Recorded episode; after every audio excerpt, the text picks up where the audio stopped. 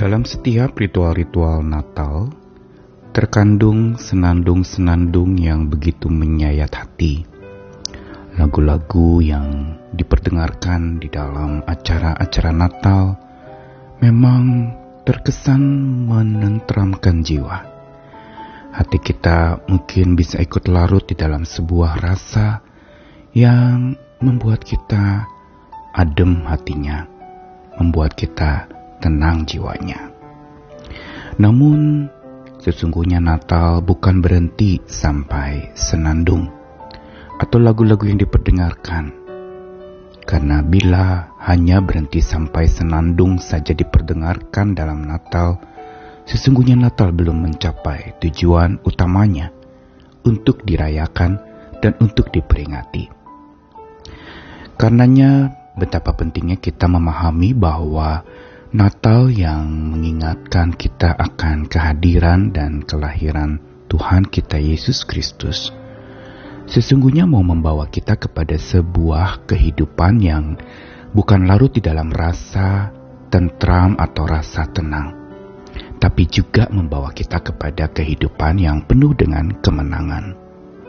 Saya terkesan dengan sebuah gambar atau lukisan yang menyajikan gambar palungan dengan kubur kosong yang bersanding. Biasanya memang ada gambar palungan dengan salib, tapi kali ini palungan dengan kubur kosong. Dan lukisan itu menginspirasi sekali membuat saya melihat bahwa inilah sesungguhnya dan sebenarnya kedatangan Kristus ke dalam dunia ini. Yaitu dia datang bukan saja membuat hidup kita tenang, tapi dia datang agar hidup kita menang dan terbangkitkan lagi. Karenanya jangan hanya berhenti sampai kita bersenandung lagu-lagu Natal, tetapi biarlah kita terus-menerus hidup di dalam semangat Natal yang memenangkan jiwa kita. Kita tidak tersandung oleh senandung-senandung Natal itu. Saya Nikolas Kurniawan menemani di dalam Sabda Tuhan hari ini dari dua ayat di dalam Efesus pasal 5 ayat 13 sampai 14. Tetapi segala sesuatu yang sudah ditelanjangi oleh terang itu menjadi nampak, sebab semua yang nampak adalah terang. Itulah sebabnya dikatakan bangunlah hai kamu yang tidur, dan bangkitlah dari antara orang mati, dan Kristus akan bercahaya atas kamu. Natal biasanya memang identik dengan kedatangan sang terang Bukankah itu yang diambil dari ayat firman Tuhan yang mengatakan terang itu telah datang ke dalam manusia yang hidup di dalam gelap. Terang itu menyinari kegelapan dan kegelapan tidak lagi menguasai. Ayat-ayat itu selalu diperdengarkan saat kita memperingati kedatangan sang terang itu ke dalam dunia.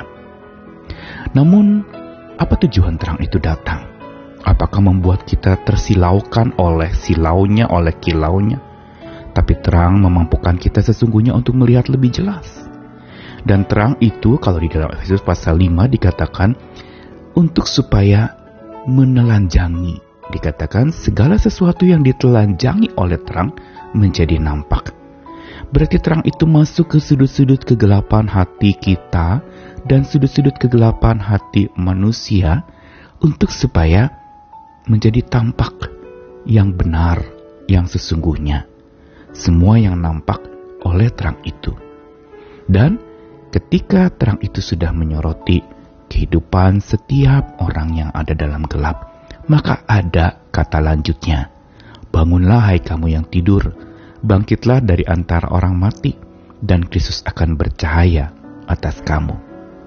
Dengan kata lain Efesus pasal 5 ini, Paulus mau ingatkan bahwa kita ketika didatangi oleh sang terang itu, tujuannya adalah agar kita bangkit dari kegelapan hidup kita. Dan supaya terang itu bercahaya atas kita, maka kita harus melihat kepada Sang Maha Atas yaitu Allah sendiri yang sudah datang ke dalam dunia ini dan lewat figur Kristus yang lahir di kandang yang sederhana, dia sesungguhnya datang untuk supaya kita tidak tersandung di dalam kegelapan.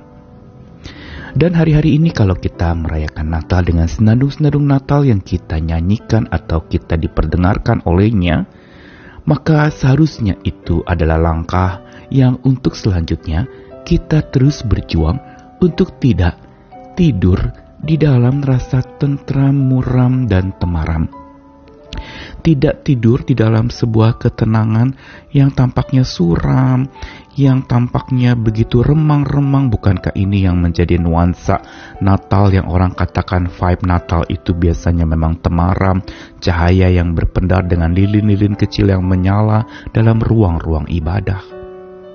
Namun bukan untuk itu sesungguhnya Natal terjadi bukan membuat kita ternina bobokan oleh rasa tentram, muram, dan temaram tetapi untuk supaya kita dibangunkan.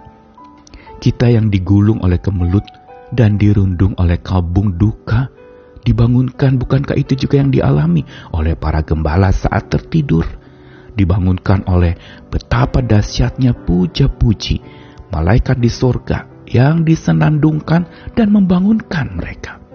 Bukan senandung yang menidurkan mereka atau meninabobokan, tapi senandung yang menyemangati mereka untuk segera pergi, datang menyembah Tuhan, dan lalu memberitakan apa yang mereka lihat itu kepada banyak orang.